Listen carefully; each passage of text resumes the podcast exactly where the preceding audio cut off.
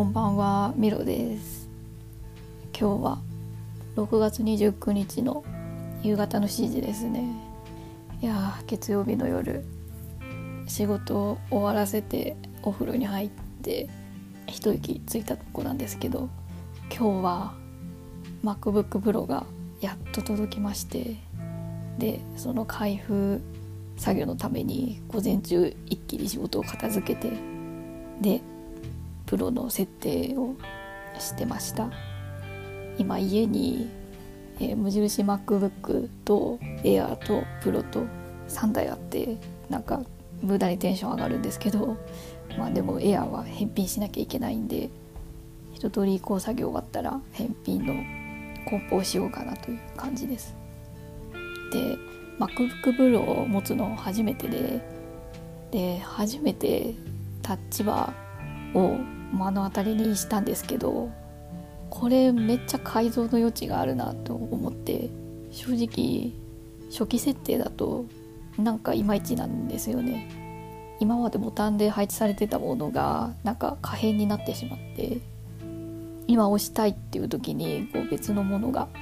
開いてたりとかして押せなくてちょっとボボンとしたりしてだからちょっとこの辺を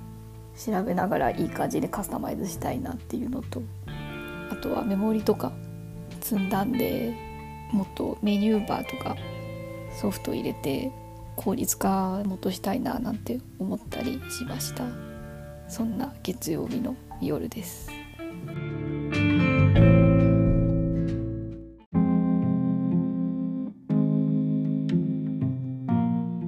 で今日はあの積んどくがめちゃくちゃあるなって気づいてなので積まれてる本の話をしながら私自身に早く読めよと葉っぱをかける回です。先に言っておくとですね積んどくの本を語っているので中身のない解説になっておりますのでご了承ください。はい。あとレンタルで映画何本か見たんでその話でもしようかなと思ってます。じゃあ最初に仕事系の本からいこうかな。私の場合オンラインで事業を展開するそういうサービスとか事業の事業開発みたいなところをやっているのでそれ関連の本が多いかなという感じです。最近買った本、えー、行動を変えるデザイン。心理学と行動経済学をプロダクトデザインに活用するっていう本です。これはもうまさに行動デザインっていうかサービスデザインみたいなところを広く深く多分知れるような本ですね。なんか最近の本だとこうプロダクトデザインみたいな領域に関わる話ってどうしてもこうデータ分析の本とかあと行動経済学の本とかあと UIUX の本みたいに結構バラバラで語られることが多くてでも結局それをどう組み合わせるかっていうのが大事でなんか本読んでてもなかなかこう点だよなみたいな感じなんですけどこの本は多分点をつないで線にしてくれるようなそんな気がしてますね。あのノートの CXO とかギルドの代表されている深津さんが推薦されている本なので結構がっつり読もうかなと思って買いました。で次が行動経済学関連で予想通りに不合理。行動経済学が明かすあなたがそれを選ぶわけ。こう例えばなんで人は無料っていう言葉に惹かれるのかとかと例えばプランが3つ並んでるうちの真ん中を選びやすいとかなんかそういう研究結果をこう書いてあってでかなり読みやすいのでこうへえって思いながら読んでます。えー、あとは「アフターデジタルオフラインのない時代に生き残る」っていう本ですね。これは若干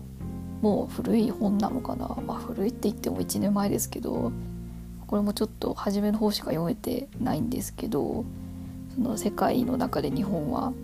デジタル化が全然まだ進んでなくてで最近だとその DX っていうデジタルトランスフォーメーションみたいな言葉が取り沙汰されますけどまだまだ日本は進んでないっていう話をしたりしてますね。中国すげえみたいな話とかね。あとは、え D2C 世界観とテクノロジーで勝つブランド戦略。これも全然読めてないんですけどもう D2C っていうのはもう直接物を作ったらそれを消費者に届けるっていうことですね。今まではその販売も広告もその真ん中に小売りとか広告代理店とか間接的に誰かが何かが入って物を売ってたけどそうじゃなくて直接お客様に届けるような方法を書いた本ですね。正直仕事関連の方は積んどくが多すぎる。本当良くないと思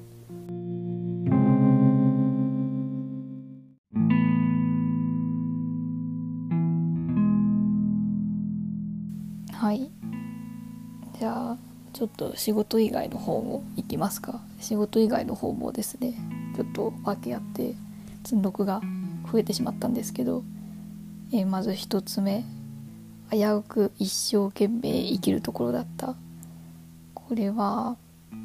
韓国でベストセラーエッセイになった本らしいんですけど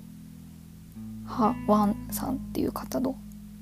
なんかイラストレーターをされている方なんですかね。その人の本ですね。まあタイトルの通り無理して生きなくてよくねみたいな本です。多分韓国ってちょっと日本と似たような閉塞感があるんじゃないかなって思ってて。なかなか心に響くっていうかあ分かるなみたいな感じですね。で次が、えー、自分と他人の許し方あるいは愛し方三佐子千鶴さんの本ですね津田塾大学の先生なんですけど、えー、ちょっとフェミニズムっぽい本ですごく優しい語り口調で結構いろんな角度からいろんな物事を語っているような本ですね。体が喜ぶことをするとかあとこう待つっていうことがなくなった世の中だよねみたいな本がちょっと面白かったですね。でじゃあちょっと読み終わった本最近読み終わった本の話をしようかな。あの冒頭でちょっと出た予想通り不合理の教授の方ダン・アリエリー先生いらっしゃるんですけど、えー、アリエリー教授の「人生相談室」っていう本があってこれも行動経済学にのっとってアリエリー教授がですね質問に答えていくんですけど、えっと、質問で駐車スペースを探し回るべきか気長に待つかっていう話があってでそれにアリエリー先生が答えているのがあのある航空会社で空港で手荷物が出てくるあのターンテーブルを最適化したんだけどもともとはその長い距離を歩いて、えー、ターンテーブルについてる荷物を取るっていう。でも新しいシステムでは歩かなくても近くに荷物が届くようになってると。でもそのシステムはすごく大不評だったんだっていう話をしててなんでかっていうとそのお客は立ったまま荷物を待たなくちゃいけなくなった。長い距離を歩いて取りに行くよりも黙って待っている方が苦痛だっていうそれで苦情が殺到したのでその最適化されたアルゴリズムを破棄したっていう話がある。なかなか興味深いなって思ったんですよね。こう効率化の行き着いた先が結局人間に苦痛を与えたってなんかすごい話だなって思いましたねであと最近読んだ本なんですけどまあ夏といえばホラーじゃないですか。で私昔からホラー小説は結構好きだったんですよね。一番ハマってたのは中学生ぐらいの時でで角川のホラー文庫をめちゃくちゃ読みまくってた時期があったんです。でそんな時になんかあの時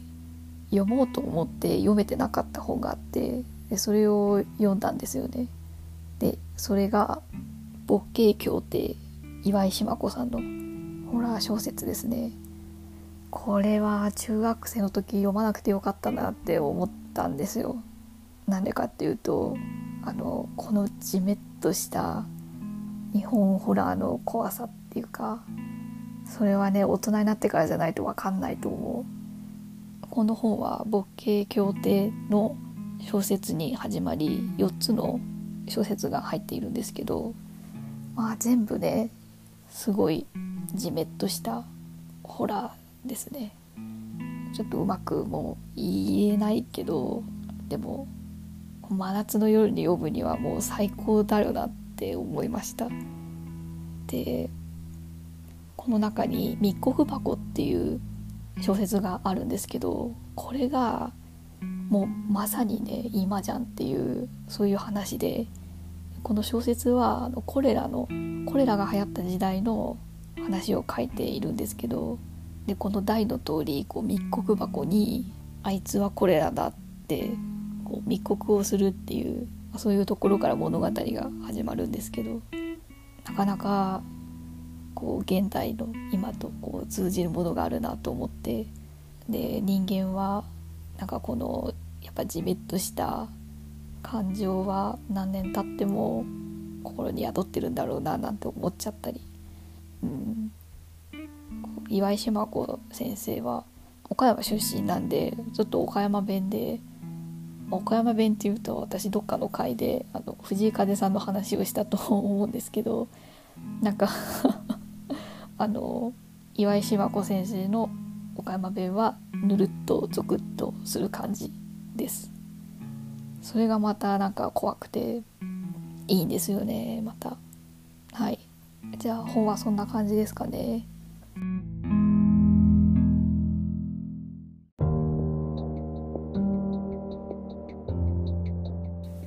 で、えー、ちょろっと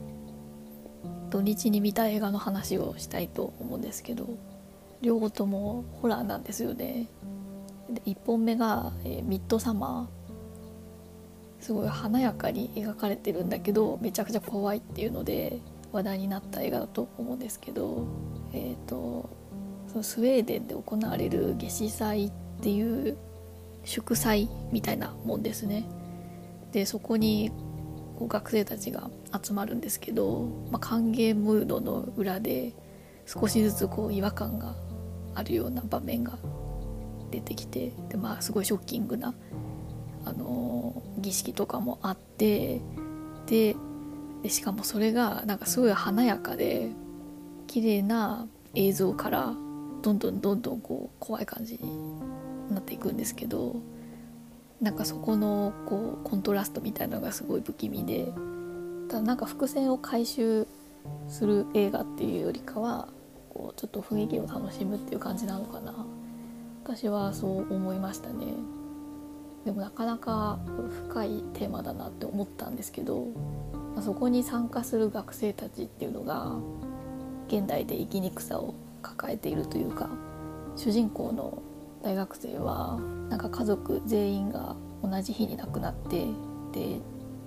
自分は結構恋人に依存しちゃうし薬に頼らざるを得ないみたいな。でその恋人もなんか態度が煮え切らなくて優柔不断でみたいなでそういう現代で生きにくいっていうふうに感じている人たちが祝祭に行って違和感を感じながらもなんか受け入れていってしまうというかそういうのもまたなんか考えさせられる映画かなって思いましたね。でもう一つが「アス」っていう映画ででこれも「ゲットアウト」っていうちょっと社会派なホラーでその「アス」っていう映画もそんな感じでこう自分たちのドッペルゲンガーが襲いに来るんですよね。そこから物語が進んでいくんですけど最後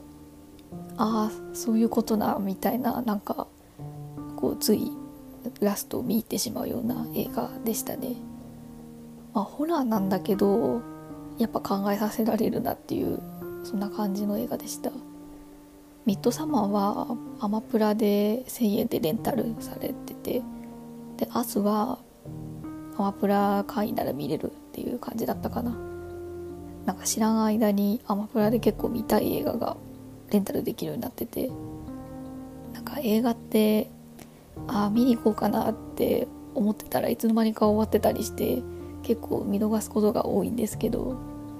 そういう感じの映画がたまってましたね。とりあえず見たいのが「人間失格」とあと「半地下の家族」とりあえずマイリストに入ってるんでまた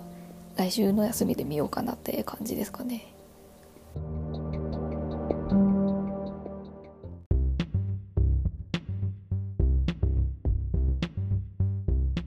そんな感じで本と映画の話をしてみました。本は正直ね倍は話したんですけどあまりにも内容が薄すぎたので削除しました。結構マーケティング系の本読んでたりとかしたんですけど次はちゃんと読んでからね話そうかなと思っております。はいじゃあそんな感じで、えー、Twitter やっているのでぜひフォローお願いします。ミロアンダーバーポッドキャストです。感想はぜひミロのおいとまでハッシュタグで使って感想をぜひ教えてください。ポッドキャスト概要欄にマシュマロっていう質問箱置いてあるのでぜひ質問などあれば投稿お願いします。じゃあそんな感じで今日は終わります。では。